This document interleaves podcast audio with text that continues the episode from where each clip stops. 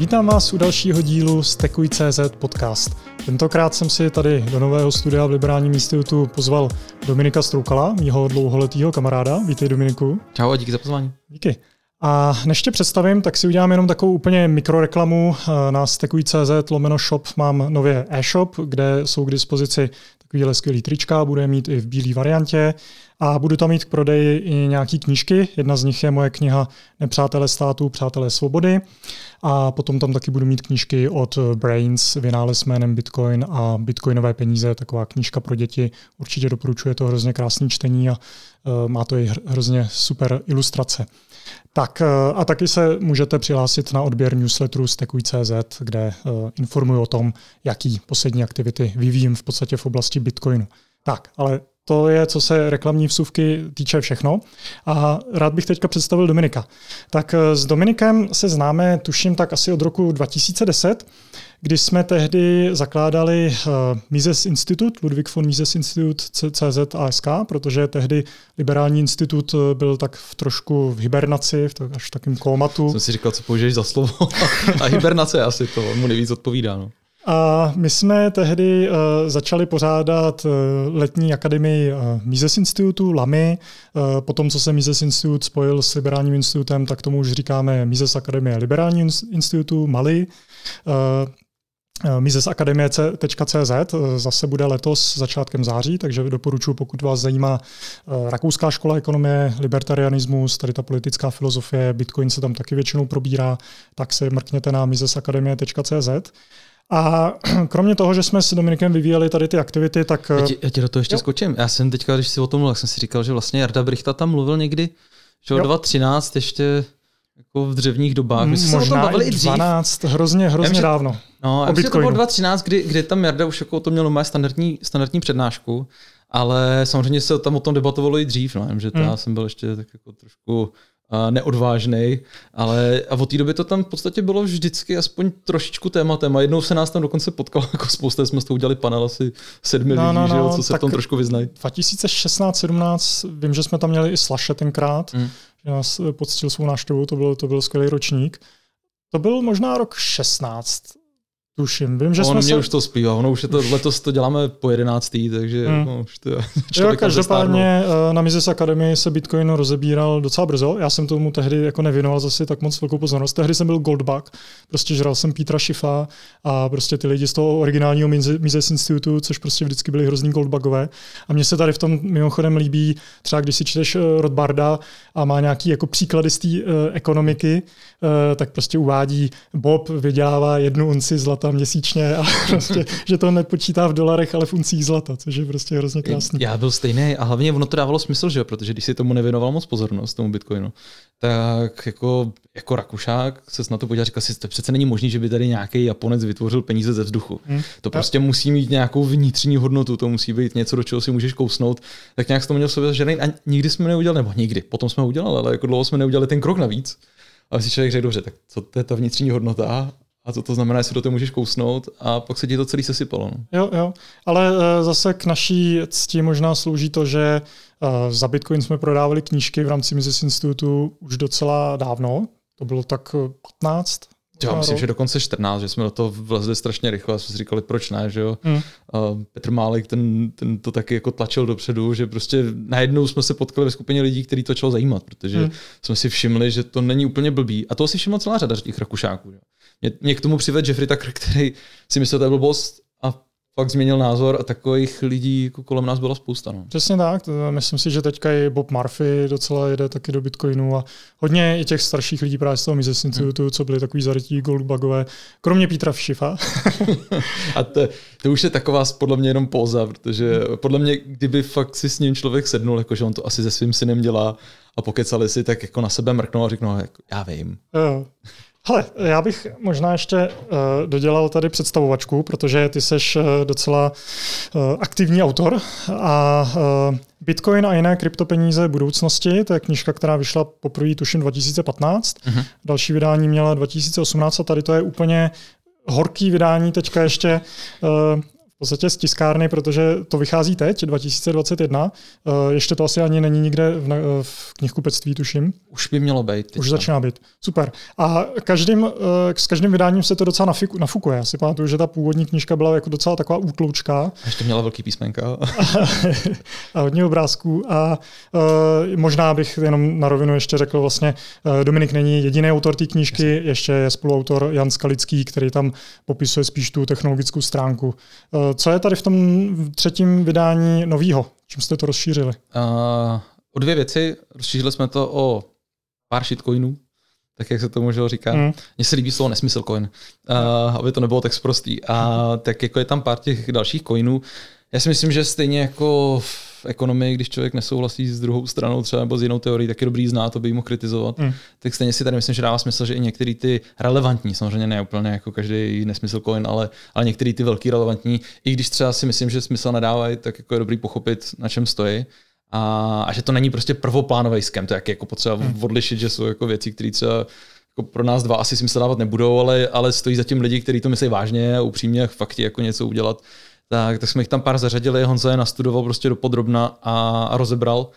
A potom druhá část, ta moje, víc ekonomická, jsou takové ty debaty, které vlastně dneska rezonujou a tehdy tam byly jako podreprezentované vůči tomu, jak dneska moc jsou důležitý. To znamená ekologie, institucionální investoři, ty věci, které prostě se objevovaly za, mezi těma dvěma vydáními, mezi tím druhým, třetím. Takže hmm. a, jsou to doplněny tyhle ty debaty, který prostě tehdy nás ani nenapadlo, že budeme řešit nějaký jako stock to flow model, jo. Prostě hmm. jako, že, že, že se budeme muset jako vymezit v knížce jako proti poptávce a nabídce. Hmm. A, takže to samozřejmě takové věci tam nebyly, ale teď prostě si myslím, že to v tom diskurzu je, tak bylo do, dobrý to doplnit. Takže se doplnilo jak ta technická Honzová část, tak, tak ta ekonomická hmm. moje.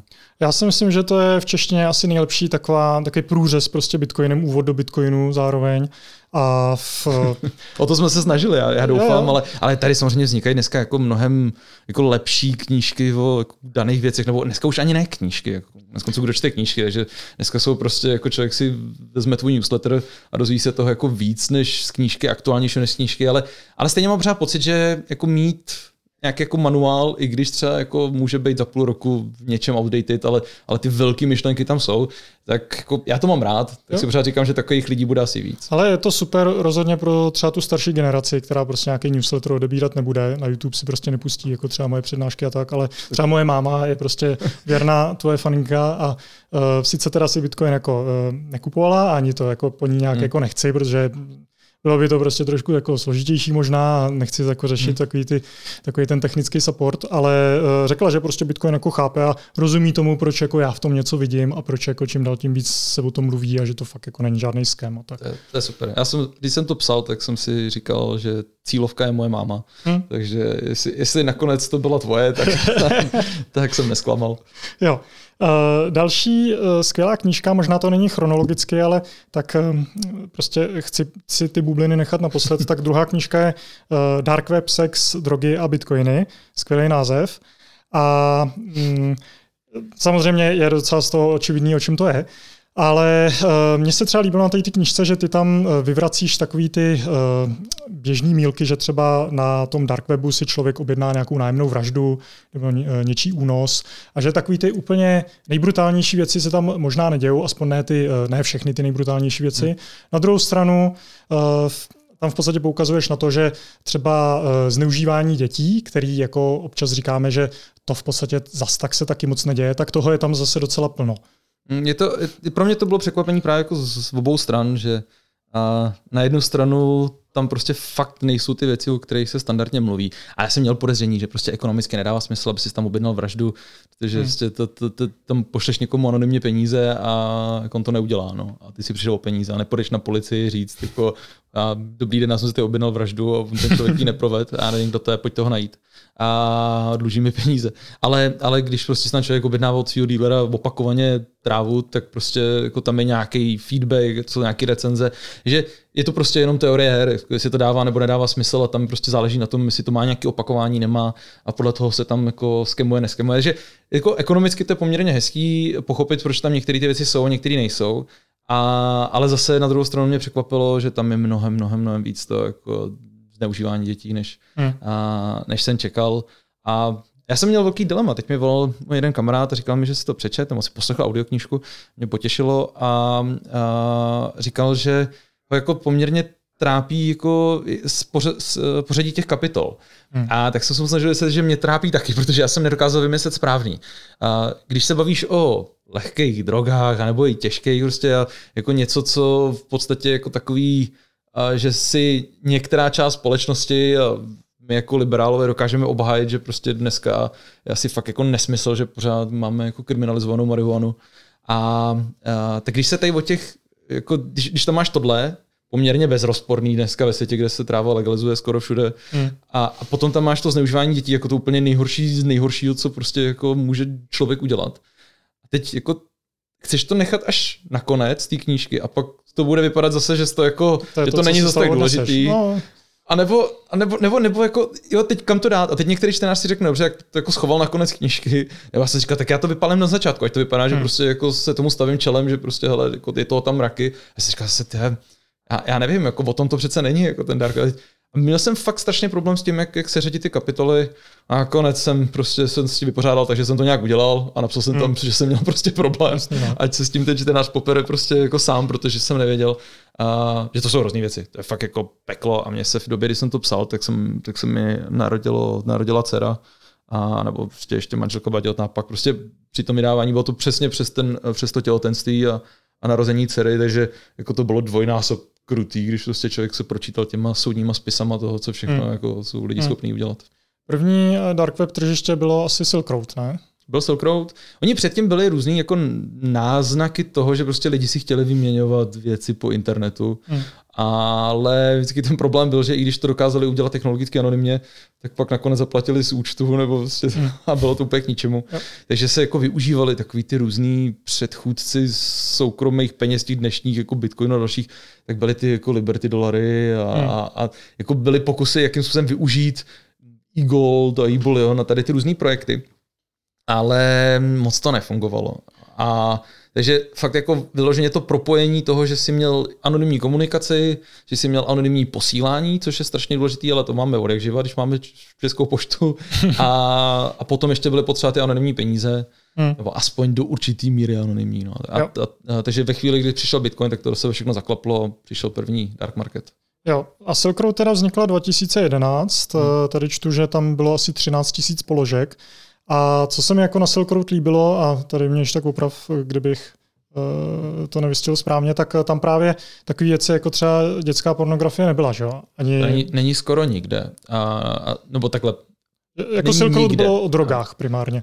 Sil, Silk Road byl z valné většiny drogy a ještě z té valné většiny valná většina byla tráva. Hmm. Takže to, a, a tak je to do dneška na všech těch dark marketech. Vlastně lidi si chtějí posílat trávu poštou.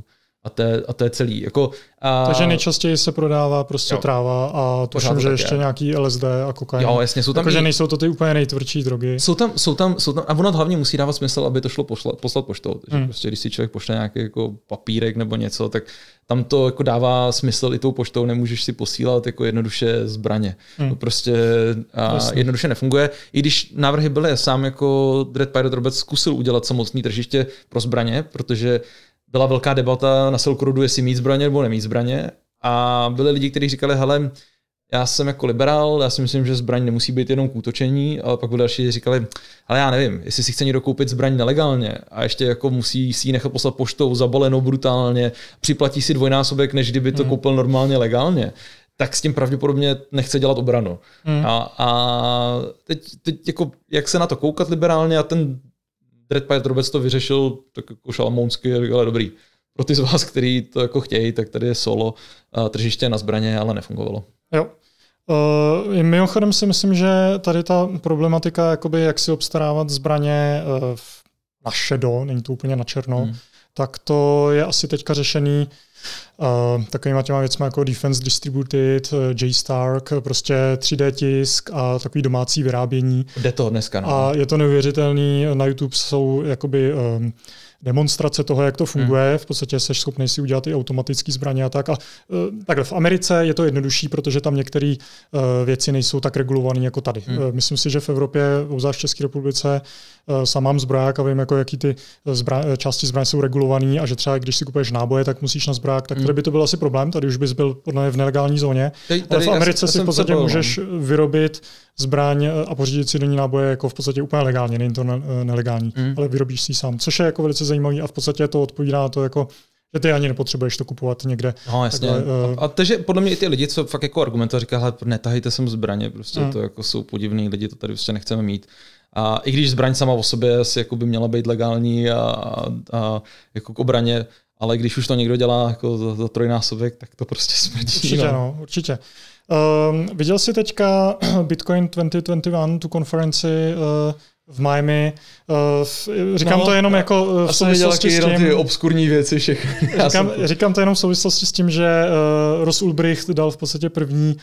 Uh, nebylo to interview, bylo to prostě spíš proslov, asi padesáti minutový nebo třicetiminutový, hmm. prostě přes telefon jako zavolal z té federální věznice a měl prostě třicetiminutový proslov. Tak jestli jsi to poslouchal tady to a jestli jsi to máš nějaký dojem, nějaký komentář? A poslouchal a já, pro mě... já možná vlastně Ross Ulbricht je právě ten Dread Pirate Roberts, který založil Silk Road. Možná. Uh, možná, ale on to v tom telefonátu přiznal, takže tady to možná bylo první jeho veřejné doznání. A no, ono to úplně tak jednoduchý není, že jako oni, oni tehdy jako, jako ta obhajoba se snažila nějakým způsobem ukázat na to, že on to založil, ale pak jako to nevedl a že jich bylo několik a že to je jako v tomhle tomu komplikovanější, což okay, on to úplně, tam vlastně neřekl. To, to nevyvrátil, že oni, on, oni v, v To, to nebylo tak úplně jako jednoduchý, že by, že by řekl, to jsem byl já, protože pravděpodobně jich bylo několik, což je ještě hmm. jako uh, pro ty z, z posluchačů, diváků, který uh, ne, neznají tu postavu Dread Pirate Robertse, tak ono je to ještě kouzelný v tom, že ta jako pohádková postava, to je jediný jako takový hezký pohádkový knížky, která potom byla natočená Princezna nevěsta,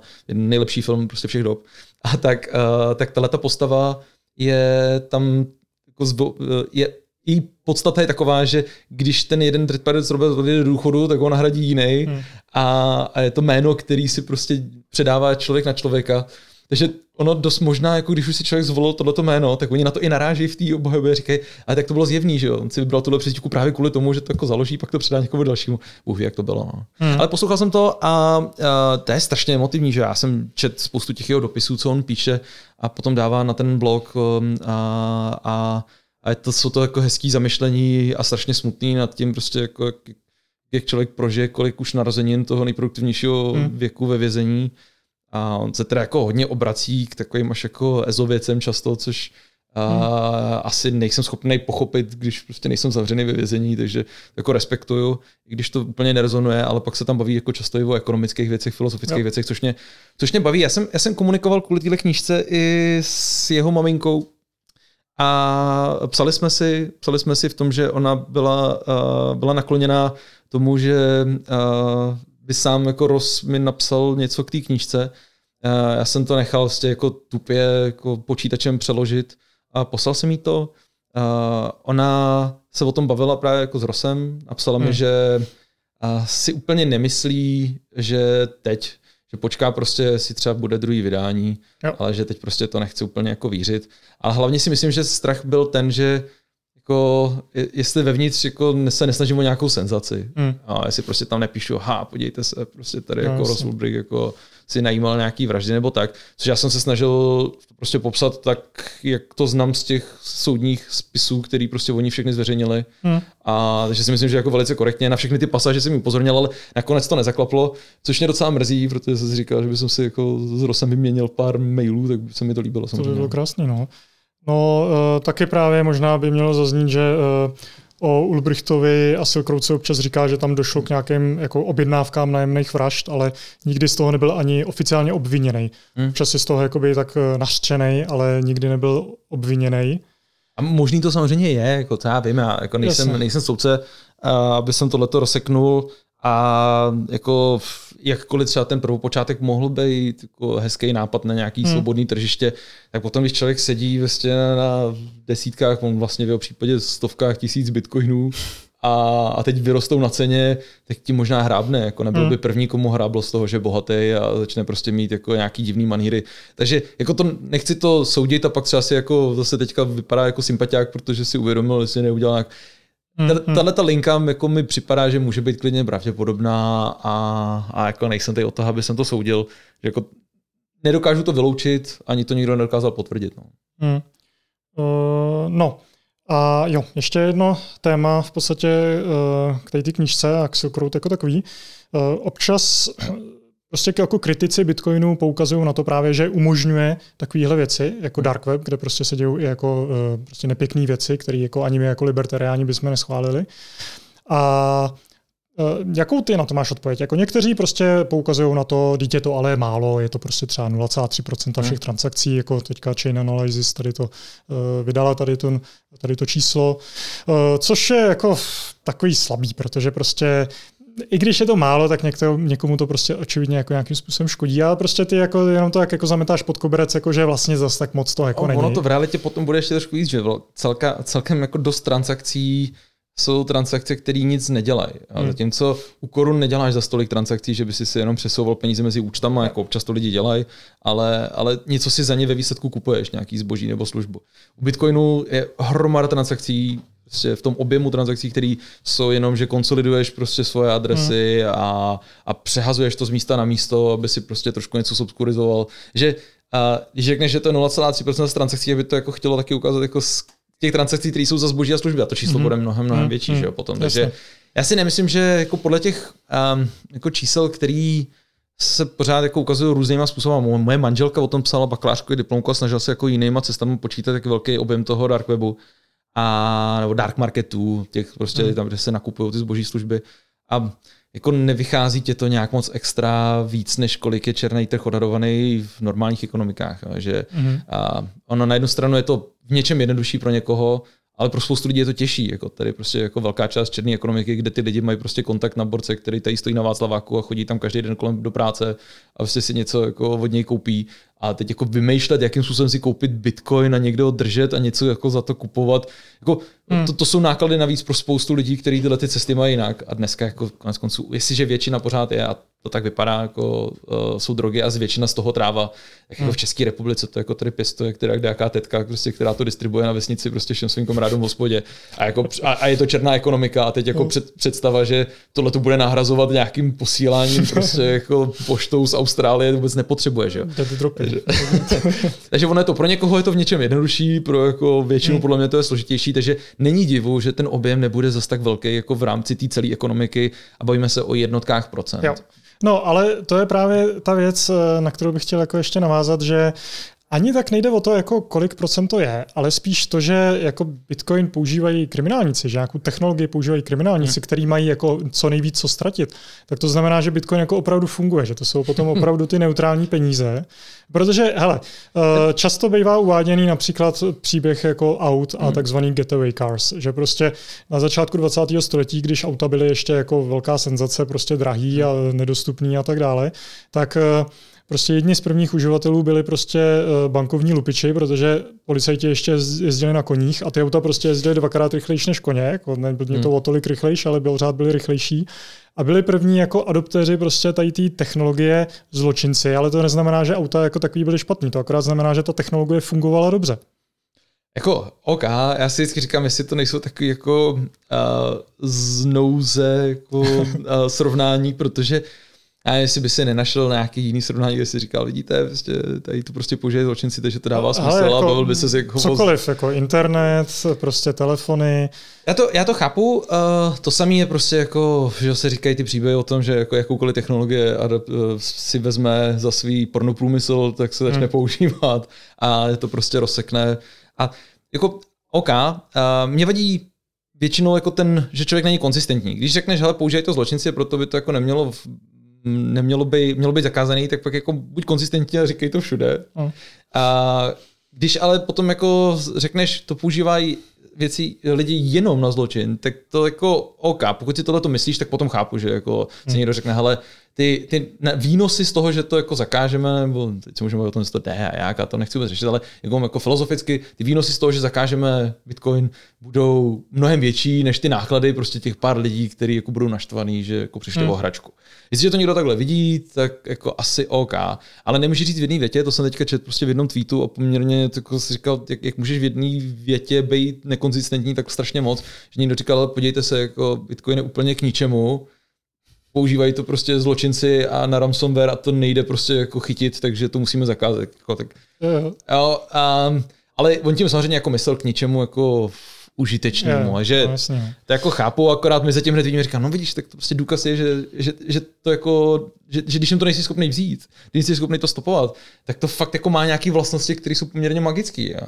A teď, ale to je relevantní argument, jako dokážeme to jako ukázat lidem, že se to dá používat pro jako spoustu krásných jiných věcí a ty use cases jsou, i když prostě jsou malí, není jich prostě tolik, jak jsme si třeba mysleli před jako spoustou let, jako takový ty země třetího světa, když se lidi brání jako hyperinflaci ve Venezuele a Zimbabwe, prostě tolik lidí to tam nepoužívá. Jo, tolik, hele, zatím ne, ale myslím si, že uh, jako jsme na začátku prostě jako exponenciální křivky tady v tom. Když jsem třeba poslouchal hmm. super panel právě z Bitcoin dvacet jedna, uh, kde byli lidi z Kuby a z Venezuely, tak uh, to mě přišlo jako mnohem optimističtější, než bych si myslel. Třeba no. ten chlápek z Kuby říkal, že tam nefungují žádné jako stránky, co my známe prostě, takže všechno jede peer-to-peer.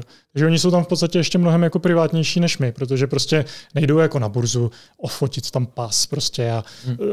velikost prostě svých trenek a takovýhle, co jako dodáš běžně a pak si to jako uh, nedržej prostě na té burze a uh, nenakupují přes bankovní mm. účty a tak dále. Všechno fakt jako tvrdě peer-to-peer prostě za cash, případně i jako nějaká barterová ekonomika už a tak dále.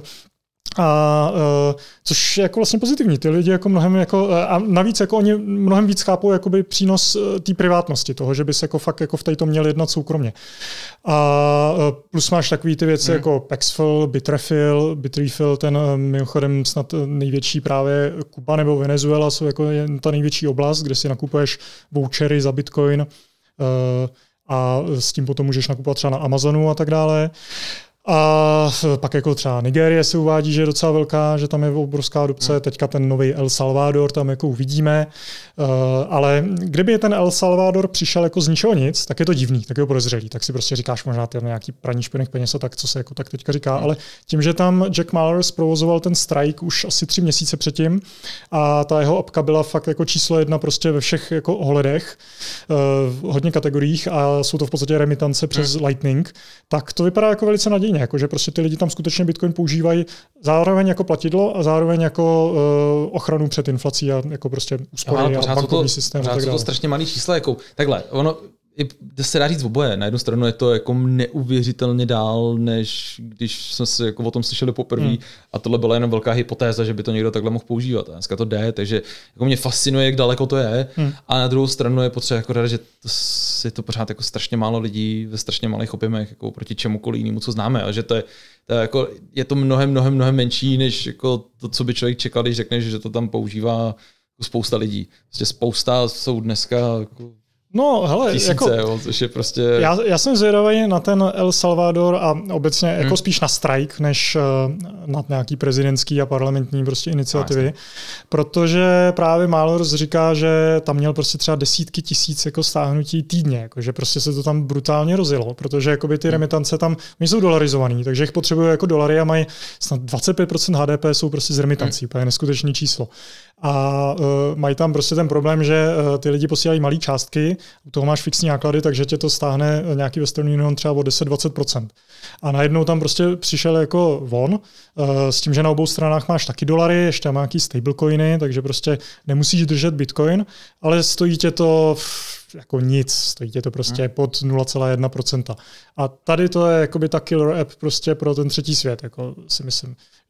Zvlášť pokud je to jako dolarizovaná no. ekonomika, potřebují ty remitence v dolarech. Takže to mi já, přijde jako uh, velice optimistický já, já a nečekal jsem to, že by to mohlo být až tak veliký. No jasně. Já tam jako zase uvidíme, jak to bude všechno jako fungovat v době, kdy ten jako trh úplně neroste. Jo. Uh-huh. Že jako v tom minulém roce, a když to všechno leze náhoru, tak jako každý nadšený vyzkoušet si nějakou apku s bitcoinem. A, uh-huh. a, ale teď jako ve chvíli, kdy to padá, tak to chce teprve jako mít jako odvahu a, a náklady takový, aby si jako použil použil něco, co padá. Jo. A, ale té, to, to, to, to, jako to všechno si pořád myslím, že jako já nechci úplně jako, uh, dělat zbytečně jablové advokáta a říkat, že to jako není tak velký. Já si pořád fakt myslím, že to je jako neuvěřitelný. Že, si neuvěřitelný, hmm. že tady o těch věcech se vůbec bavíme. A, a já si taky nemyslím, že je jako nějaká jako extra velká paráda, že prostě někdo, jako nějaký prezident dělá nějaké rozhodnutí a napíše tam Bitcoin. Ale, hmm. ale zase na druhou stranu, když se vrátí zpátky v čase, řekneš si, jako kdyby ti tohleto někdo řekl, dva tisíce třináct, a tak, tak je to prostě nepředstavitelné. Prostě laserový oči. A dneska, dneska se na to podíváme my dva, jak a řekneme si, jako, to, to nic jako tak moc neznamená. Jo. A ani to s tím trhem moc nezahýbalo, že vlastně, no, vlastně nic moc se nestane, jako Bitcoin padá. Takže no. a, to, to je taky fascinující, jo, že i takhle velká věc, tohle kdyby se stalo ve dvacet třináct, tak to jako rozboří ty grafy a teď nic. No, no jasně. Hele, super, to jsou sex, drogy a bitcoiny. A ekonomické bubliny, perfektní knížka. Se líbí, chodíš skrz ty knížky. Tě, a, no, já, já jsem napsal, když mi bylo asi čtrnáct, nebo ne čtrnáct, jedenáct. Jsem státu napsal, bubliny. Tak jsem napsal státu nějakou knížku básniček, tak čekám, že ji teď vylovíš nakonec. Tak hele, tyjo, to příště, příště, no. O tý jsem bohužel nevěděl. Uh, ekonomické bubliny, to je dva tisíce devatenáct, uh, říkal si, že jsi psal, ale dva tisíce osmnáct spíš, hmm. takže před uh, tou jako bublinou, kterou vidíme teďka, respektive ty už tam t- píše, že ale máme těžký, vše no. bublinu. Teďka možná začneme vidět, teďka se jako ještě masivně přifukuje, ale jsem, chci se pobavit o tom, jako, kam to teda celý povede. Jenom bych jako uh, uh, tak nějak to trošku vystihnul nebo popsal. Mně se na tady té knižce hrozně líbí, že to má hrozně velký historický záběr, že to začíná v podstatě od roku šestnáct třicet čtyři od takzvané tulipánové horečky, kde ty v podstatě docela vyvracíš takový ten běžný mýtus, že tulipánová horečka byla nějaká prostě obří a hrozně moc lidí v tom nějak zahučelo. Já ne, já jenom jako cituju historiky, který se dneska jako spíš shodujou na tom, že, nebo ne spíš, oni se prostě shodujou na tom, že se tam nic moc extra nestalo během tý, že to je jako mýtus, hmm. který přežívá, že tam prostě lidi nakupovali domy za cibulky a, a že v realitě to tam nikde moc nemůžeš najít. No, protože to byla nějaká omezená záležitost takových jako shitcoin traderů na nějakém Polonexu. V a, a bylo to ještě, byly to prostě jako v podstatě deriváty, které nebyly vynutitelné, no. takže to bylo také jako si všichni jako sázeli svůj vlastní dům na to, jestli cibulka vyroste náhodou nebo ne, ale když, když jako vyrostla nebo nevyrostla, tak v zásadě ten kontrakt nebyl vynutitelný, že se to nikdy hmm. ani nestalo. A byla to tak obrovská bublina, že jako jedna historička píše, že jako během toho roku nenašla jediný záznam o tom, že by někdo zkrachoval, což je jako... Jako, že bych čekal, že když jako, tam byla takováhle jako obří recese, o kterých se mluví, že se to pak celý vyfouklo a ty lidi to ubrhlo do bídy, tak by si čekal, že nejdeš, jako, ono se tehdy nepodnikalo jako dneska, takže ty záznamy jako, hmm. samozřejmě jsou jako omezený a tak dále, ale, ale jako, čekal by si, že najdeš nějaký historický záznamy o tom, že fakt jako, lidi přišli o své podnikání a skončili na ulici a to se nedělo. Hmm. Jo, tady v úvodu píšeš, že dřív si myslel, že bubliny jsou v podstatě něco přirozeného, co se dít musí, ať chceme nebo ne. Dnes už si to nemyslím. A to je do značné míry prostě message té knihy. Proč vlastně ty bubliny vznikají a že nejsou úplně hmm. uh, jako nutný. A co je teda ta příčina toho, proč jako vznikají ty ekonomické bubliny? Proč je vlastně vidíme každých deset let třeba? A ty ekonomé se v podstatě hmm. hrozně, ty tam popisují, že se hrozně mýlili v tom, že si myslí, že už je opravdu, už jim utr, učinili přítrž. Bernanke, Lukáš, prostě tady ty jako velký hmm. ekonomové, který prostě byli fakt jako v těch největších pozicích. A třeba dva roky na to prostě přišla velká recese, největší prostě recese od velké hmm. deprese. Já, já tím nechci říct, že ty lidi jsou hloupí. Já tím chci naopak jako ukázat, že i ty nejlepší z nás, i prostě jako šéf americké asociace, která sdružuje prostě ty nejlepší ekonomy, prostě tehdy ještě ne, ale hned na to a největší, šéf největší a nejmocnější centrální banky na světě a, a solidní ekonom Bernanke má prostě jako skvělé školy.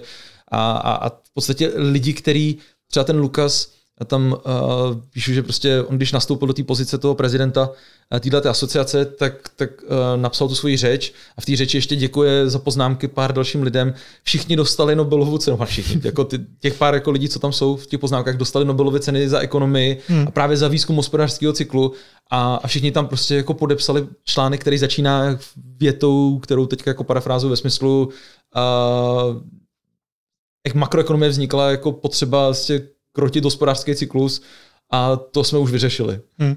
A teď se pojďme bavit dál. A to mi jako přijde strašně zajímavý, že i když ty jako nejlepší z nás se pletli, tak jako pro mě je to spíš důkaz toho, že jako víme kulový. Hmm. A, a samozřejmě i já jako vím kulový a cílem té knížky není ukázat, hele, takhle to je, ale spíš kombinace různých názorů na to, proč ty bubliny vznikají, proč máme ten hospodářský cyklus, tak já si myslím, že když je jako namícháš dohromady a teď každý může mít ten mix trošku jiný, já bych sem tam hodil prostě jako šedesát procent rakušáků, třicet procent bych sem tam hodil prostě, nebo dvacet procent jsem tam hodil nějakých postkeynesiánců, deset procent nějakého jako reálného hospodářského cyklu, deset procent nějakého Marxe. Každý z nich má jako nějak, jako, nějakou hezkou linku toho svého vysvětlení toho, v čem je ten problém. A když si to tak nějak jako namícháš, tak podle mě dostaneš mnohem lepší pohled na to, uh, proč se ty bubliny nafukujou a pak praskají, než kdyby si byl jako stoprocentní rakušák nebo stoprocentní no. marxista nebo stoprocentní keynesiánec. Jakože ten, to je spíš cílem té knížky a já, jako, já nevím, ta knížka vznikla víceméně, on to jako potom si nejlíp ilustruje uh, to, co v ní je, že vznikla uh, z kurzu, co mám tady hned vedle na Vysoké no, škole Severodní institut, kde, kde mám už několik jako let pro tady zahraniční studenty na tom našem P P programu kurz, který se jmenuje Business Cycle Theories a jsou to jako teorie hospodářského cyklu, kterým jsou jako ilustrovaný vždycky nějaký jako ty, uh, ty jednotlivé bubliny nebo ty recese z historie, ty nejznámější, velká hospodářská krize a, a ještě jako další. A já se těm studentům nesnažím ukázat, že jako nějaká z nich je správná. Jakkoliv si samozřejmě myslím, že něco jako ukazuje na realitu víc než něco jiného a nějakou vypovídací hodnotu, hodnotu má jako víc rakouská teorie hospodářského cyklu než takový ty teorie z osmnáctého století, že jde o slunce, o skvrny na slunce z devatenáctého A, takže a samozřejmě mám své favority, ale jsou to prostě jednotlivé teorie a jednotlivé jako ty historické bubliny a nějaké jako poučení z nich. Takže a je, to, je to mix těch teorií. A A v čem spočívá teda ta hlavní příčina? Proč vznikají ty bubliny? Je to a prostě o tvorbě? Jsou to peníze. Jsou to peníze. Jsou to peníze a nemám jako o tom sebe menší pochyb. Jakkoliv samozřejmě jsou recese, které nemají s penězmi tak nic moc společného. Když přišel, přijde prostě pandemie koronaviru a zavřou se prostě ekonomiky násilně, no tak prostě jako přijde hospodářský propad. Teď v těch tabulkách recesí, tam bude recese z roku dva tisíce dvacet, ještě ani neskončila technicky. A takže jako je to recese, je a má nějakou reálnou příčinu, takže to taky může být. Jo. Ale, ale většina, drtivá většina těch bublin jsou prostě bubliny, kdy jako najednou natečou nějakým způsobem a ty způsoby jsou různý. Nový peníze do ekonomiky a ty prostě kam tečou, tak to je prostě dodatečná poptávka, někde se jako hmm. zvedají ceny hmm. a až do těch chvíle, než, než se propíchnou. A těch, a těch momentů potom je tam spousta. Jako postkynesiánci říkají, pak se začnou nabalovat ty spekulanti a začnou to hnát nahoru a, a začne se z toho stávat taková trošku pyramidová hra. Rakušáci říkají, pak tam prostě začne vznikat nějaká jako misalokace kapitálu, že děláš věci, prostě, na které ale se nikdo neuspořil. A jako těch linek vysvětlování je celá řada, ale na prvou počátku prostě jsou nový peníze. Hmm. To je další věc. Tady jsem si podstrhnul, uh, podstrhávám si tady Stroukala. Uh, Že to není nesouhlasná vlnovka. Ne, nejde jenom o to, že se nafoukne nějaká investiční bublina a ta pak, ta pak splaskne, ale že se ti právě jako mění ta struktura ekonomiky a mění se ti v podstatě přirozený vývoj cen, protože ekonomika, která je jako funkční, kde máš prostě třeba nové technologie, tak je v podstatě dost jako cenově deflační. Že? Jenom když si vezmeš, že na konci devadesátých let, pokud si jako vyloženě nepirátil, což v té době bylo hodně těžký, tak pokud si chtěl hudbu, tak si musel kupovat prostě CDčka. Jedno CDčko tě stálo, já nevím, dvě stě korun, řekněme. Jako myslíš prázdný? Možná, že to bylo víc. Plný, to už plný, byl, plný byly za pěti kilo, že jo? Ale v době, no, v době kdy průměrná mzda byla dvanáct tisíc, že jo? No. Tak stálo CDčko pěti kilo. Takže aby si měl prostě aspoň jako deset CDček a mohl si oslnit jako nějaký holky, tak si za to prostě vyplás třeba pět tisíc. A v dnešní době, a pět tisíc, který dnes, dneska by bylo třeba dvacet nebo něco takového. A v dnešní době si předplatíš Spotify za, já nevím, sto padesát korun měsíčně nebo kolik. A máš tam všechno. Máš tam prostě veškerou jako hudbu světa v podstatě. Téměř. Jako, možná, že ty posloucháš nějaké obskurity, které tam nejsou.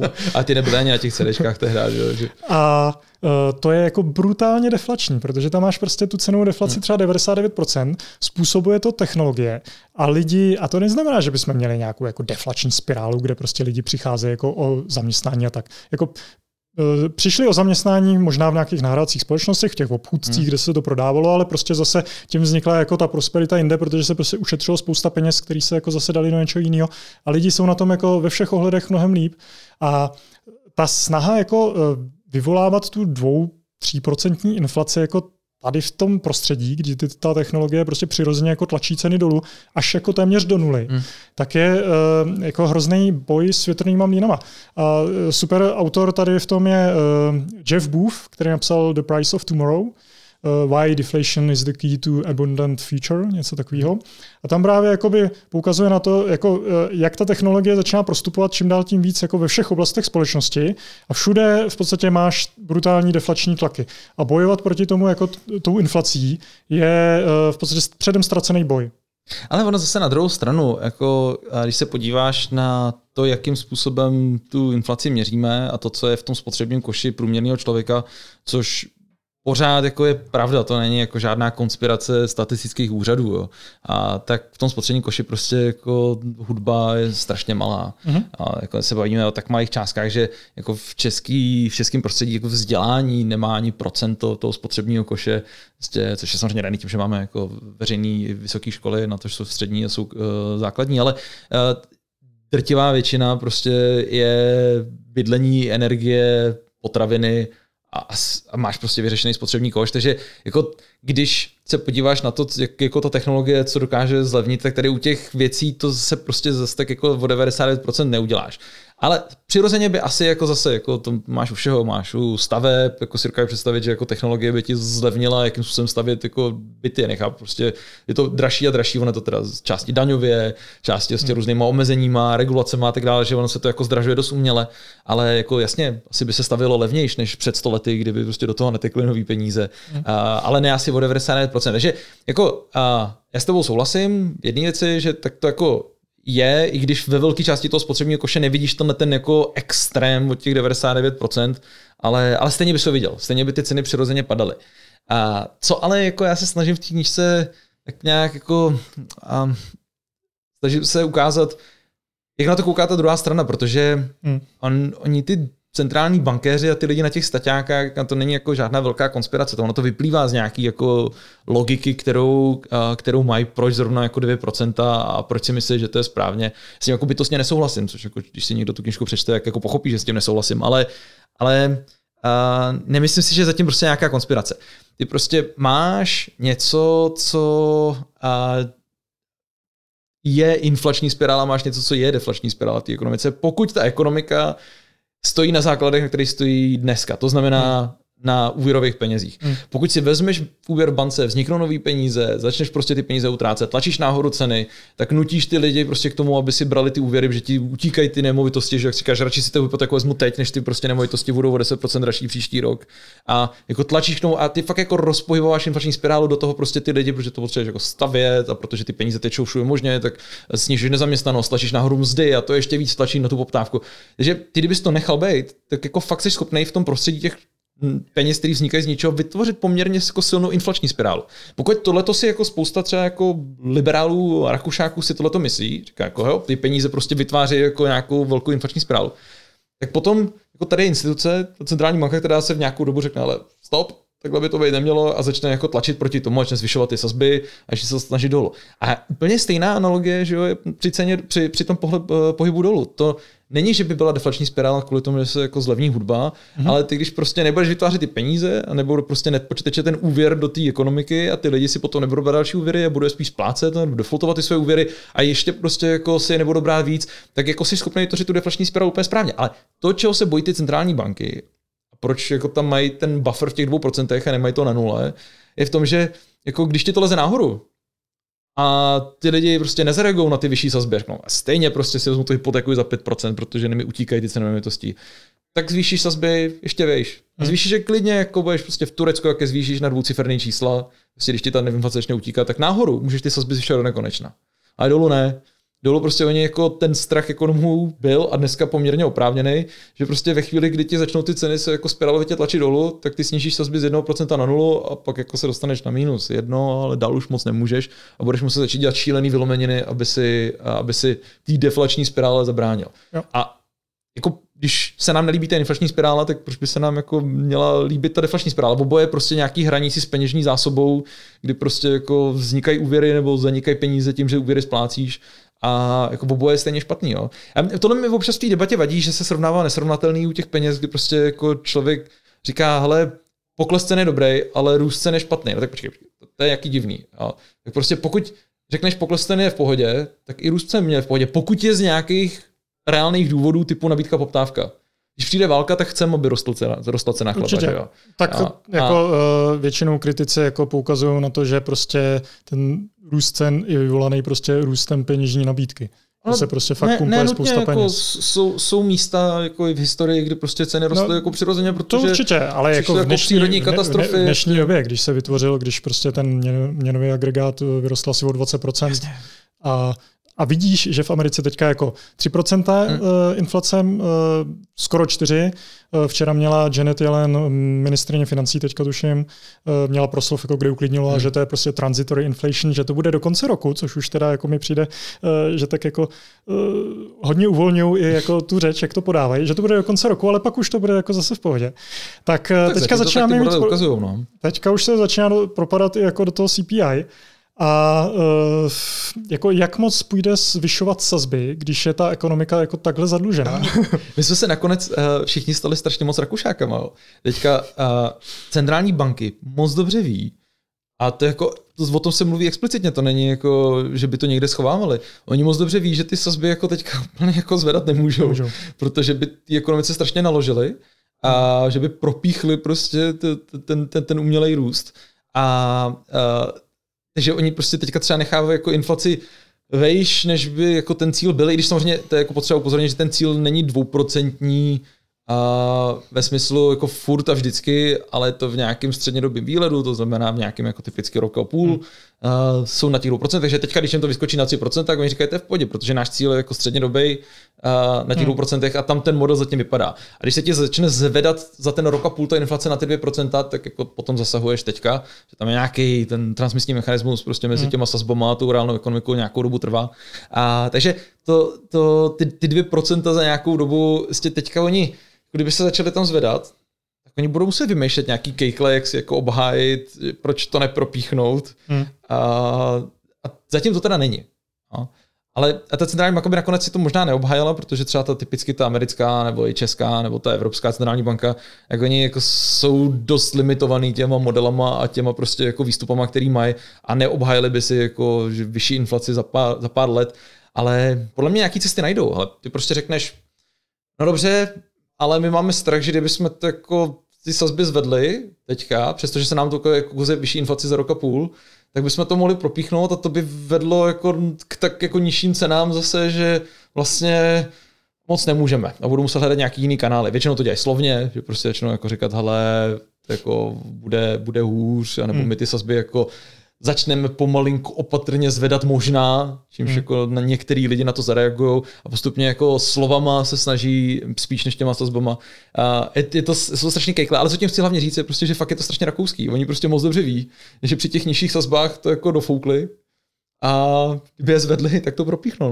No, no um, já jsem, nebo co ty si myslíš, nebo počkej, takhle. Uh, tady mám toho Jeffa, Jeffa Bootha, hmm. nebo Booth, nebo Bufá asi. A ten tady píše jako takový pěkný, prostě pěkný odstaveček, že v roce dva tisíce uh, celý dluh na světě činil šedesát dva bilionů dolarů a uh, output jako světové ekonomiky, v podstatě světový H D P bylo třicet tři uh, bilionů hmm. dolarů. A od teďka asi roku dva tisíce osmnáct uh, se zvýšil dluh na dvě stě čtyřicet sedm bilionů dolarů. Hmm. A celý H D P č, č, č, bylo, teďka to tady nevidím, jo, osmdesát bilionů dolarů. Takže jde o to, že to, ty si zvýšil během osmnácti let H D P o čtyřicet šest bilionů dolarů za cenu uh, navýšení dluhu o sto osmdesát pět bilionů dolarů. A to je jakoby ten obrovský problém, že uh, každý dodatečný jako dolar toho dluhu ti generuje v podstatě jako nižší output. Hmm. A on tam potom říká, že právě uh, teďka bude zapotřebí třeba ještě dvakrát víc toho dluhu na to, aby si vytvořil obdobný jako růst v H D P.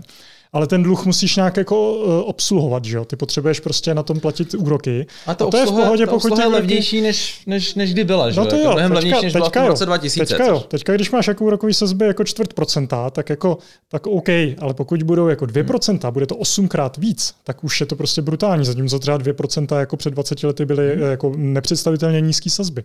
A to je ten problém, že jsme se jako dostali prostě na takový úplný jako dno, ze kterého se v podstatě nemůžeme zvednout, protože všechno popadá jak při velký depresi. Jako ceny aktiv. Že? Ceny aktiv jsou prostě brutálně nafouknutý, máme tu vše bublinu, je to financovaný dluhem hmm. a ten dluh prostě nejde obhospodařovat jako za vyšších úrokových sazeb. Tak jako co se stane vlastně? No jasně, kdyby se ty úrokové sazby jako nějak významně měly zvýšit, tak je to problém. Jenomže prostě na té na té druhé straně mají ty vlády a konec konců i domácnosti a firmy, který jako ten, tenhle ten agregát dluhový, který si sečet, A oni se různě měří, jako, to je to jako dost těžký jako house numero spočítat, kolik to je, ale jenom jako pro představu, jo, když se to přepočítá, já jsem teďka právě, jako, když jsem překopával do druhého vydání tu knížku, tak mám v hlavě i to číslo, to je prostě nějakých šest biliard korun, což je, já nevím, prostě nějakých, no to, jestli se nepletu, když to přepočítáš, tak je to nějakých šest set padesát tisíc korun na, na člověka na zemi, ale to jako... pro nás ještě si jako dokážeš představit, že možná šest set padesát tisíc korun by si byl schopný za svůj život jako splatit nějakému jako dluh, hypotetickým entitě, který prostě všichni navzájem si dlužíme. Ale, ale jako musím si uvědomit, že jako většina Čechů je, patří do jako, uh, pětiny procent nejbohatších lidí na světě a pro nás i šest set padesát tisíc je hodně. Hmm. Ale to šest set padesát tisíc na hlavu i na děti jako v rozvojovém světě, jako i v nejchudších částech subsaharské Afriky, ono je to, to, je, to je obrovský číslo. Nicméně, uh, je dneska prostě ta obsluha dluhu zase tak drahá není. No. Kdyby se to zvedlo, tak pak musí přijít ten parťák. No. A to se dneska děje, to není jako žádná hypotéza. Tak prostě ty, ty, ty, ty výnosy, to znamená napříč aktivama, včetně dluhu, snižují prostě uměle centrální banky tím, že prostě nakupujou. No. Hmm. A, a se potom nemůžeš divit, že ty výnosy jsou často i záporný. Že, že hmm. prostě jako dneska, jestli to pořád platí, asi to pořád platí, protože by to nemělo platit, tak jako většina objemu dluhopisů ve světě už je na záporných hodnotách hmm. no, hmm. státních. Což je Což je prostě úplně šílený, ale, ale to je prostě ta umělá podpora, kterou tomu ty centrální banky dávají. Oni jinak nemůžou, jako to všechno jako akademicky jako nějaký smysl dává, ale v realitě je to příšerný. Ty prostě stáneš ty výnosy uměle tak strašně nízko, že dneska si jako vezmeš jako hypotéku a, na byt a řekneš si, dobře, jak to bude někomu pronajímat. A se ti to nevyplatí. Se prostě hmm. nevyplatí pronajímat byt, tak ho radši necháš prázdnej. Hmm. Protože ti radši vyplatí jako jet na tu spekulační část uh, té investice, než hmm. na tu výnosovou. Ty si prostě koupíš akci Tesly ne kvůli dividendám, ale koupíš si ji prostě kvůli tomu, že gamblíš na to, jestli půjde nahoru nebo no, dolů. A dneska jako ty, ty dividendové věci jsou prostě jako ne mrtví, oni jako nějaký jsou, někde to jako smysl dává, ale, ale si to jako t- děláš z toho kasíno napříč těma trhama, to je úplně no. všem. Konec konců i z Bitcoinu, že jo, jako prostě ty peníze tečou i tam, no. jako my to neradi slyšíme, ale prostě jako ty levný peníze, jak se tomu že vždycky říká, tak, nebo jako to, v to období nízkých výnosů, kdy ty hledáš prostě jako jakýkoliv procento kdekoliv, tak tě prostě nasměrou ty peníze i sem, pochopitelně. Mm. Je to napříč trhama, ale stane se to i tomu dluhu čím dál tím víc. Jako, a, a ty centrální banky mají, to jsme si uvědomili po roce dva tisíce osm, tu svoji rozvahu nafukovací. To je prostě nekonečná, oni jsou schopni jako skoupit všechno.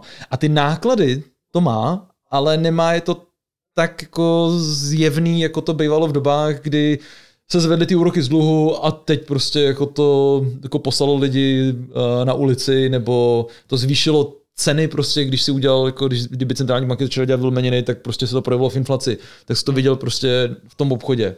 Nebo jsi to viděl prostě, že jsi nebyl zaměstnaný. Prostě viděl si ty reální dopady. Teď ty dopady jsou takový jako ty nižší výnosy pref, jako, a, trošku podporujou, nebo trošku silně podporujou prostě spekulaci oproti, těm, jako, oproti tomu výnosu investování, takže jako vydělávají lidi, kteří jako sedějí na, na akcích, lidi, kteří víc gamblejí oproti lidem, kteří jsou víc konzervativní, což jsou spíš jako lidi, kteří jsou chudší, tak si jako nemůžou dovolit jako spekulovat na, na trzích, ale prostě hmm. chtějí mít nemovitost a prostě pak, když se moc tějou děti, tak půlku z ní prostě pronajímat, nevyplatí, chtějí mít prostě jako, já nevím, jako normálně standardní zaměstnání s fixním mzdou, ta jim tolik neroste, prostě hmm. vidíš, že přijde pandemie, bohatý, prostě bohatnou, chudší, chudno, vyvolává to nějaký politický jako tlaky v té společnosti, lidi pak volají prostě jako magory, který prostě mají populistické názory.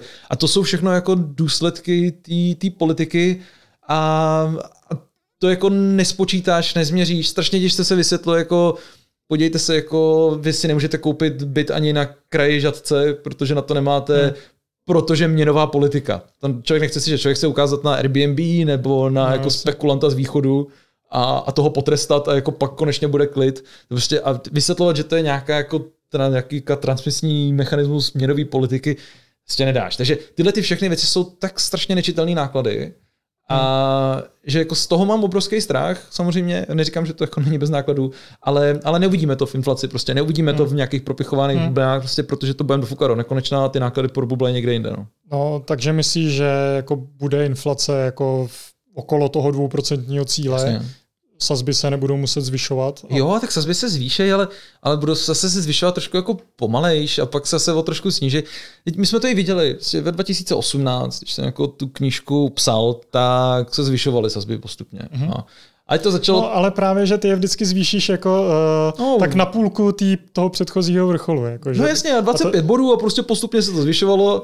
A... Tak teďka je zvýšíš jako na půl procenta třeba, než budu muset zase jít dolů. No, tak vlastně to zvýšíš i vejš, záleží teda kde. Jo. No, když se bavíme o eurozóně, jasný. Tak bůh, jestli se dostaneme do kladných čísel. Uh, v Americe to jako vlastně, možná jako k procentu se klidně dostanou, ale uh, tak záleží na spoustě dalších faktorů. Že? Ale uh, co, hlav, co je jako hlavní je, že to, že Ty, ty jsme to viděli v dvacet osmnáct, že ono to začalo jako ty, ty, ty trhy propichovat. Hmm. A dva tisíce osmnáct uh, akciový, akciový trhy padaly. A, a asi už jako se bavilo, už to bylo mín, mín, minus dvacet procent a víc, takže už se jako bavilo o tom, že jsme v nějakém jako tom medvědím trhu. Už to byly prostě jako oficiální jako hezký data. A to samozřejmě začalo vyvolávat nějaký tlaky. Do toho Trump, do toho prostě jako Brexit, do toho spousta jako nějakých obchodních válek, sporů.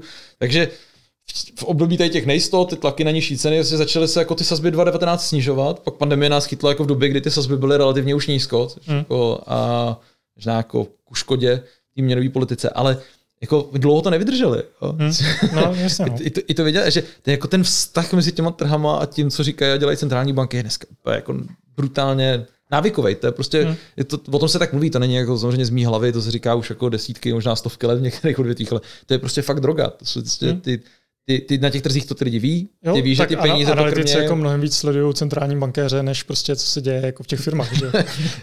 Není to úplně přehnaný, ale dneska tě jako fakt jako nemusí úplně tolik zajímat jako výsledovka Tesly. Hmm. Dneska tě jako spíš zajímá, jako co, co řekne a jakým způsobem řekne centrální bankéře, jestli náhodou jako ne, ne, neřekne u nějakého slova možná a, a v tu chvíli jako panic buy, panic sell prostě a, a, a výsledovky jsou takový jako hm. hmm. to vidíš dneska na těch jako A M C a GameStopech a to úplně jako totálně otržený od reality, ale, ale, to, ale to, to není uh, to, to nejsou outlier, to nejsou jako prostě outliery, to nejsou hmm.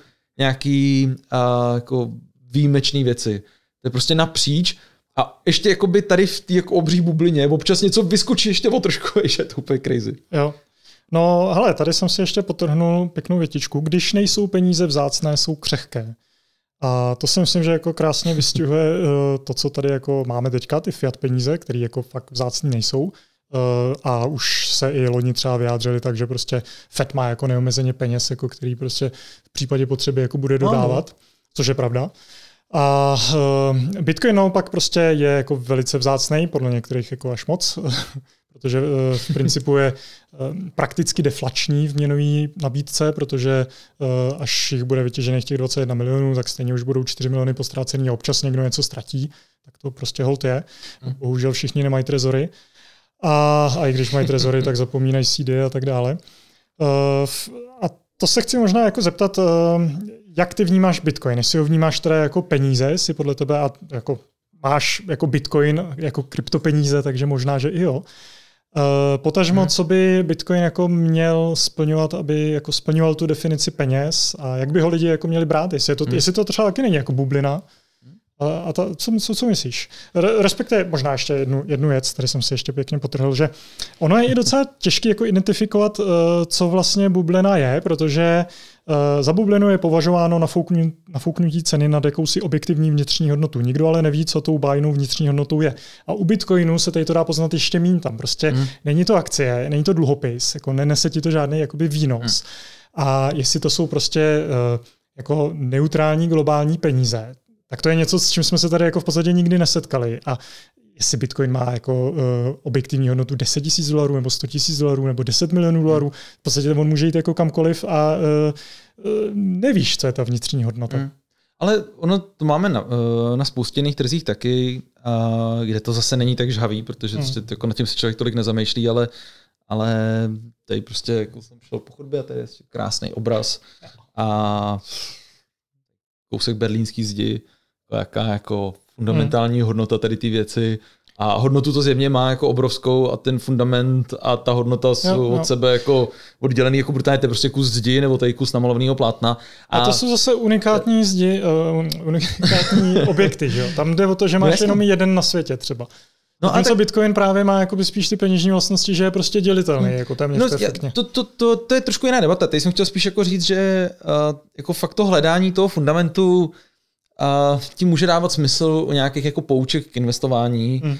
ale u věci, která z definice je nadefinovaná tak, že prostě je to něco, čemu musí jako věřit dostatek lidí k tomu, aby prostě se to stalo všeobecným prostředkem směny, aby se to mohlo jmenovat peníze, tak jako ten, te, te, tam už jenom v tom jako v té definici mluvíš o tom, že tam není jako žádný jako fundament a je to z velké části důvěra. Hmm. A máš to u všeho, máš to prostě u zlata, máš to u koruny, máš to tam jako vždycky ta nějaká jako část, už si můžeš obhájit nějakým fundamentem, ale zbytek je prostě nějaká důvěra, ať už jako hmm. měnovou politiku, anebo prostě ani nad tím nepřemýšlíš, prostě tomu věříš, protože prostě s tomu věřil vždycky, že to je prostě jenom nějaká jako zpětná regrese k tomu, že prostě včera ti ta koruna koupila chleba, tak ti ho koupí zítra taky a jako tak nějak prostě jako tomu věříš do budoucna. A, a vůbec netušíš, jak probíhá měnová politika, jestli tady zatím je nějaký zlato nebo není. A, a, takže Uh, pokud jako by to měly být peníze, tak jako tam nepotřebuješ tady ty jako P E ratios a další věci zkoumat hmm. a řešit. To prostě nedá smysl. Na důvěře to stojí a padá, ale tak to máš u spousty dalších jiných věcí. Co si myslím, že je strašně důležité, je jako zmínit, že to prostě dneska jako peníze nejsou podle jako definic, který by se otevřel v učebnici, ale to může znamenat věci. To znamená, že ty učebnice máme napsaný blbě, hmm. což ne, že by se nestalo občas, prostě přijde úplně něco jiného, že my jsme se jako bavili o tom, jestli jako peníze jsou koruny, anebo jestli peníze jsou, já nevím, kousky másla, tak jako když to srovnáš vlastnostma, nebo to srovnáš tím, jestli to plní nějaký účely, jestli to je ten všeobecný prostředek směny, a jestli to je nějaká, nějaký uchovatel hodnoty, nebo nějaká peněžní jednotka, kterou součtovací, tak, uh, tak tě to prostě u toho másla nevyjde, u těch korun tě to vyjde, jak proto to nějak definuješ. Ale jedna z těch věcí, podle mě v těch definicích, když se uděláš do jakýkoliv učebnice, tak je jako to, to všeobecný, všeobecný prostředek směny. A co to jako všeobecný znamená, hmm. mi připadá strašně zvláštní v té digitální době internetový, globální, protože pořád máš v hlavě nějaký území. Hmm. To je, je, je jako koruna všeobecně přijímaná jako v Praze asi je, Bitcoin asi ne, ale, ale když si dneska, proč by si dneska měl definovat jako území hranicema na zemi, když prostě kdyby se zbavil jakože všeobecným a já nevím, platidlem ve světě v World of Warcraft prostě taky asi jako něco je. Jsou to jako peníze té komunity lidí, který jako geograficky můžou být po celém světě. A máš jako prostředky komunikace, které používají různé komunity, kde ty lidi jsou po celém světě. A kdyby jsi si nadefinoval, což je jako takový, trošku se točíš v kruhu, ale kdyby jsi nadefinoval to všeobecný tou komunitou lidí, který se pohybují po internetu a jsou docela pankáči, tak prostě používají Bitcoin z velké části, mezi nimi to všeobecně. Hmm. My dva si tady prostě dneska bez problémů, kdybychom prostě teď zašli na pivo, tak si jako budeme setlovat dluhy jako v přes Bitcoinech, Lightning. přes Lightning. A, a přišlo by nám to úplně normální a hmm. mezi lidma, kteří znám to normálně děláme, pro mě to jako je všeobecně přijímané, ale, ale na tom geografickém území ne. A možná je to fakt jako jenom špatná definice, možná prostě v té jako digitální globalizované době to u jiných věcí už chápem. A tady nám ještě jako to nepřipadá, že by to jako nutně jako hmm. nemohlo, nebo že by to, že pořád si myslím, že to nutně musí být nějak spojený s nějakým, s nějakým územím. Takže když někdo tvrdí, že jako jo, peníze to jsou v nějaký komunitě, která vlastně holt není na jednom místě, tak asi si to obhájí hmm. a asi s tím nemám problém. Já jsem to vzal tak trošku šalamounsky a prostě říkám si, že to má všechny dobré vlastnosti pro to, aby se to jednou stalo penězma a klidně i na tom území. A, a že, takže se to jako To, to je ta říčka toho názvu té knížky, jsou to jako Bitcoin, peníze budoucnosti, jsou to peníze až v budoucnosti a ne úplně teďka peníze, které prostě uh, přicházejí z budoucnosti, nebo jak by si to dokázal představit, ale vlastně, že má to všechny dobré vlastnosti k tomu, aby se to jednou penězma stalo. Hmm. Ale dneska vlastně koupíš si za to normálně rohlí v krámě tady. No. Jo, v El Salvadoru možná za chvíli. Možná, nebo za tron, že jo. A no, no, tak to přehlížíme. A uh, co ty myslíš, uh, jakoby mohla by fungovat ekonomika v podstatě na, če- na něčem jako bitcoinových penězích? Jako, protože jako dnešní ekonomika je tady tomu hrozně vzdálená, protože prostě my fakt jako jsme závislí na té inflaci a na tom jako neustále se nafukujícím dluhu, což je ale zásadně neudržitelný.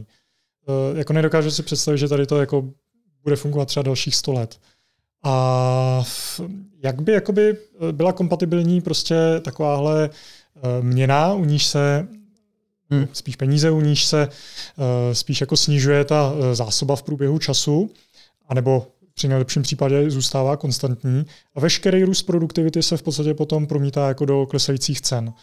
tak ekonomika by asi vypadala dost jinak. A jsou takový lidi, jako třeba Matuš Pošvanc, kteří říkají, že prostě to je nereálný, že to prostě nikdy nemůže fungovat na Bitcoinu ekonomika. Hmm. A tak já si myslím, že to fungovat samozřejmě může, ale má to prostě jiné vlastnosti a na spoustu z nich by si člověk musel zvyknout, a jakmile mi někdo začne jako říkat, že ale je potřeba, aby člověk změnil trošku svoje chápání, vnímání světa, aby jako něco používal, tak jsem trošku ostražitý. To je, to je podle mě jako jediný moment, u kterého se mi těžce obhajuje Bitcoin, když prostě někdo přijde s tím a řekne, to je potřeba trošku změnit myšlení. U spousty věcí, to Bitcoin také, ty musíš změnit myšlení k tomu, jakým způsobem se staráš o svoje peníze, jak, jak uchováš. Dneska si založíš bankovní účet a neřešíš to, a ještě někdo vyskemuje prostě někde v bankomatu, tak tam zavoláš, vynadáš a oni ti to ještě vrátí. Jsi jako, žiješ v úplně jiném světě a začít přemýšlet nad tím, jak jako chráníš nějaký svoje digitální data, to prostě moc neumíme. Jasně. A takže to je jako první moment. Ale tam si říkám, hele, to je z velké části o UXu, už jenom to, jak prostě vidím, jako jakou revoluci způsobil Trezor a prostě ty věci, které potom jako a se nad něj staví, takže to mi připadá jako tak fascinující, že si myslím, že to se jako stane. To, a to je podle mě věc spíš pro UXáky a až do Bitcoinu prostě naběhnou víc uh, jiný lidi než uh, ajťáci a ekonomové a prostě začnou ho víc používat, já nevím, umělci a, hmm. a, a, a švadleny, tak prostě jako budou potřebovat, aby to bylo, aby to bylo použitelnější. Ale potom je ta druhá věc a to je třeba jako ta ekonomická. Klesající mzdy. A prostě dneska, když přijdeš, když ti jako šéf zvedne plat o dvě procenta, tak přijdeš domů, s manželkou si bouchnete šampáňo a, a jako nekoukáte se na televizi, že ceny zrostly o tři procenta a v podstatě jsi na tom hůř. A vlastně ti zvýšil plat a si představ, že ceny budou klesat o tři procenta a šéf ti jako sníží plat o dvě procenta. A, a přijdeš domů, budeš plakat, prostě mentálně na tohle nejsme vůbec jako připravený. Hmm. Ale já si asi říkám, to je taky trošku U X, tak by prostě jako nás, jsme se vypláceli jako každý den jinak, nebo prostě by si jako na těch výplatních páskách jako vždycky viděl tu reálnou hodnotu prostě v zelených číslech velkých. Že prostě jako bychom no, se dokázali jako... Ty by, si, ty by si viděl saty, že jo? Ty dostáš prostě... A já, no, jako, ale který jako proti, se beru proti část cenám, mzdy prostě v Bitcoinu, tak reálně mě klesají pořád jako mzdy. Tím jsem samozřejmě myslel, jako, že by si, jako stejně jako dneska v korunách, nemyslím jako přepočítáno na dolary, ale měl bys tam, hele, prostě tak si dostal jako dvacet satů no. výplatu, protože jsi top manažer, že jo? Tak budeš mít dvacet satů za měsíc. A, uh, ale prostě uh, minulý měsíc si měl dvacet jedna, takže hmm. máš prostě o pět procent nižší mzdu, ale vedle toho bude velký tlustě, jako, ale ceny klesly o sedm procent, takže jako zeleně jsi na dvě procenta jako v plusu, že jo? Možná v tom přechodném období by tady to bylo zapotřebí. Aby tě to prostě ale jako netrápilo. Si myslím, tak za, já si myslím, že hlavně uh, on by ten pokles nebyl tak razantní, jako když už bys měl jenom jako bitcoinovou ekonomiku, jo. Tak jako růst produktivity, jestli je třeba dvě až tři procenta ročně, tak jako by ti to klesalo nominálně o dvě až tři procenta ročně, jako ne až tak brutálně. Já vím, ale pořád prostě máš méně peněz, nosíš domů, jako je to takový, hmm. a, že já si dokážu představit, že já bych se na to zvyknul. Měl by si ten efekt, jako, že prostě čím dál věcí, čím dál tím víc věcí máš třeba jako zadarmo. Já si dokážu představit svět, kde prostě máme hmm. už jako replikátory, jako teďka prostě tři dé tiskárny jsou prostě totálně primitivní předchůdce toho. Ale obdobně jako hmm. prostě teďka za sto padesát korun měsíčně máš prostě veškerou hudbu světa, tak bys za tisíc korun měsíčně měl veškerý jídlo světa nebo něco takového. Jako a to, teoreticky to ta je technologie, sci-fi, ale... Ty, ale před sto lety, to, to je, jak tady žijeme, co tady děláme, to by bylo úplný sci-fi. Já si myslím, že se jako uh, stane z nějaký ty farmy na ty uh, kuřata hmm. pěstovaný jenom jako maso a tak, to jsou jako šílený věci. Ale jako takhle, tohle zase chci říct, to je prostě spíš jako fakt jako o nějakým UXu a o yeah. nastavení a to mě, to mě zase tolik netrápí. Co je problém, jsou úvěry. Jako. To makroekonomie. No, a to jsou prostě, to jsou úvěry, kdy ty budeš mít ten systém peněz, kde prostě peníze vznikají v, uh, elasticky, to znamená, chceš úvěr, tak si ho vezmeš a ty peníze vzniknou tím úvěrem, takže jako ty peníze, ta ekonomika pumpuje prostě s tou potřebou po úvěru, když je potřeba hodně, přijde pandemie, tak prostě jako všichni si naskáčou pro ty úvěry a ta peněžní zásoba roste prostě od těch deset procent ročně a když zase jako je dobře a ty úvěry prostě jako, se, jako víc splácejí, tak zase jako může třeba klidně smrštit, co se teda nedělo, už ani nepamatujem. Mm. Ale tak máš prostě jako, uh, tak jako ty elastické peníze mají nějakou takovouhle jako svoji vnitřní logiku, proto mají taky tolik fanoušků. Mají jich jako víc, než mají ty neelastické peníze. Mm. Jako Bitcoin je v tomhle a zlato jsou pořád jako na okraji zájmu té ekonomické akademie, protože jako víc lidí fandí těm elastickým penězům. A takže tenhle ten problém bude vždycky, že ty budeš mít ten úvěr dumpnutý ve chvíli, kdy jako bude moc vzniknout z peněz, který jsou ze vzduchu. Mm. Proti jako tomu, když by si musel za někým přijít a říct, hele, musíš snížit svoji spotřebu, aby si našetřil nějaké peníze a ty mi půjčíš, tak tam prostě ty úroky budou samozřejmě mnohem vyšší. A, a, a teď je jako obrovská debata, a tedy jako škoda, že se na hlasový záznam nedá kreslit na graf, ale jako obrovská debata je, jestli jako ta ekonomika by uh, s těma elastickýma penězma rostla jako rychlejš na nějakém trendu. A si představíš ten trend jako od teďka do roku dva tisíce sto, tak prostě s elastickýma penězma budeme prostě jako bohatší pětkrát. Hmm. A což bude v realitě asi jako víckrát snad, ale jako pětkrát bohatší. A kdybychom měli nějaký ty neelastický peníze, bitcoin, zlato, tak bychom byli prostě třeba jenom dvakrát bohatší. Hmm. Ale za cenu toho, že s těma elastickýma penězma se tam občas nafukne ta bublina a pak se splaskne, má to nějaký tyhle ty náklady další, o kterých jsme se bavili. Takže jako jo, skáče to kolem toho trendu, ale ten, ta trendovka je rychlejší. Mm-hmm.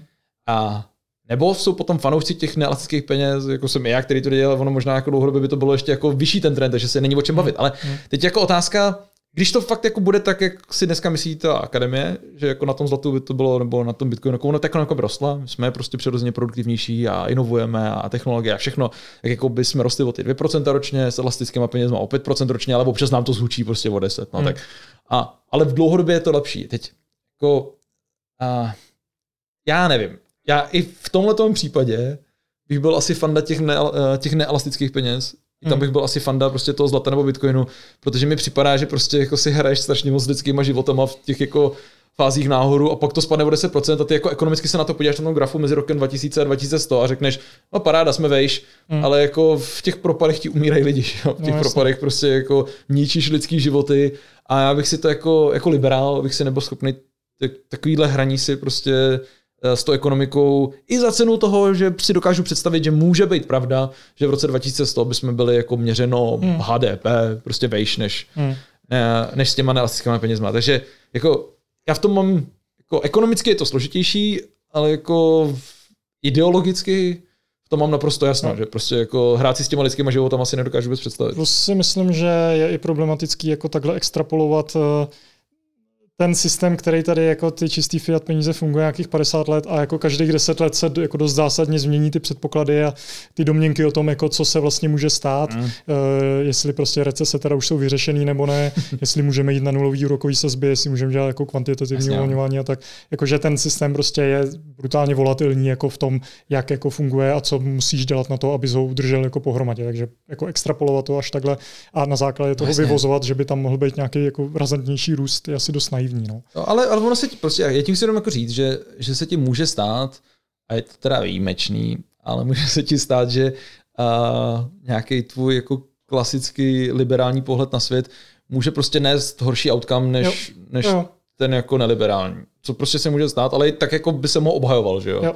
A t, já nevím, já jsem vždycky říkal jako přirovnání, že asi jako je dost pravděpodobný, že jako nemáme úplně super jako matching třeba jako dětí k rodičům. Že prostě kdyby si jako sebral nějakým lidem děti a ty si jako sebral mě dceru a dal jí tobě, tak prostě řeknu, ale podívej se Pepa, ten hmm. prostě jako víc sportuje než já a líp se stravuje, ten prostě jako jí dá lepší návyky do života a asi jako v nějakém jako hypermodelu to bude vycházet líp, ale prostě tohle neděláme, ne? Těžký sociální inženýrství. No, tak jako problém, to prostě problém jako lidsky, jak chceš dělat, jako, že jo, no? je, že uh, ta společnost a ekonomika je prostě brutálně komplexní. Hmm. Ty s něčím takhle se pokusíš jako zahýbat no. a celý se ti to rozsype za pět let prostě někde úplně jinde. Ale tady jsem jako ani jako, to, to už je samozřejmě, že by to nefungovalo a bylo to prostě jako šílený, ale Ale že u nějakých těch věcí jako jsme jako libertariáni všichni, vlastně to se nedělá jako kvůli nějakému jako lepšímu růstu nebo já nevím čemu, hmm. jako lepšímu matchingu prostě vztahů ve společnosti. Prostě to necháváme jako na lidech, protože jsme lidi, ale jakmile se to prostě hodí a jsou to peníze a měnová politika a tak dál, tak je to strašně složitý a, a tam prostě jsme jako ochotní si s těma lidskýma životama hrát a mně to připadá fundamentálně úplně stejný. Prostě, jo, že jako za, za cílem nějakého jako v růstu a možná ani se nám to nedaří, jo, ale jako i kdyby se nám to dařilo, tak zatím to růstu prostě strašně moc hraješ s lidskými životami. A to, to není, to, to, ty fakt jako to není o tom jenom, že spadne H D P, prostě my víme, že prostě při propadech H D P prostě to, to brutálně, uh, to není, není korelace, to je jasná kauzalita, že jo, prostě máme jako věč, víc alkoholismu, máme prostě víc nehod na silnicích, které jsou tady s těmi věcmi spojený, máme víc sebevražd, máme prostě víc jako zničených vztahů, prostě to, to, to, jsou, to jsou věci, které jako ti ničejí lidský životy jako potuna. Hmm. A Ať to připadá prostě jako, jako ta představa, že by jsem obhajoval takovýhle systém, hmm. si, si vůbec nedokážu představit. Hmm. Jo. Ale super, já myslím, myslím, že už jsme tady asi přes hodinu, že uh, máme skvělou debatu. Možná uh, tak jako lehčej na závěr, ty seš uh, velký cestovatel. Oh, už ne, kolik, já jsem kolik, teďka, kolik tak už... zemí už si projel? A, já, ale já nevím, já myslím, že to je přes osmdesát. Přes osmdesát zemí. Ale když tam, jako samozřejmě tam napočítáš Slovensko, Polsko, Rakousko tak ono, a pak prostě projedeš Římem a máš ne dvě země. Hmm. Takže ono, ono se ti to nasčítá po té Evropě hodně. Tady je těch zemí hodně. Yeah. A, pak, a pak prostě strávíš strašně jako dlouho někde v nějakých těch obřích zemích, jako jsou Spojené státy, já nevím, hmm. Irán a Kolumbie a, a vidíš prostě za měsíc jednu zemi a tady jsi schopný jako toho projet víc. Takže jako počítat to na země, takový, hmm. a to se asi úplně moc nedá. Jsou jako lidi, kteří procestovali tři země a jsou mnohem větší cestovatelé než já. A myslíš, že teďka jako po covidu tady to utrpí, jako půjde tak dobře cestovat ještě? Hmm. Ale ve mně se to trošku mlátí. Uh, jsou vždycky ty hypotézy, jako že ten covid nám jako na dobro prostě změní chování a pak je hypot... a dává mi to smysl, protože je to hmm. fakt jako velký zásah. Ale pak je jako hypotéza, která říká, ale lidi zapomínají a za rok jsme prostě zase zpátky při starým, mm. což je podle mě taky docela dobrá hypotéza. A, a obě dvě tak nějak jako introspekcí cítíš, že na tebe sedí, že jo? A ty říkám, tak, tak co je teda pravda? A, a já, kdybych si měl jako sám uh, vsadit, tak si myslím, že se vrátíme strašně rychle zpátky mm. a zapomenu na to, že se už vůbec něco dělo, protože jako ta touha cestovat je podle mě jako pro lidi přirozená. A možná nám do toho hodí vedle nějaký regulace.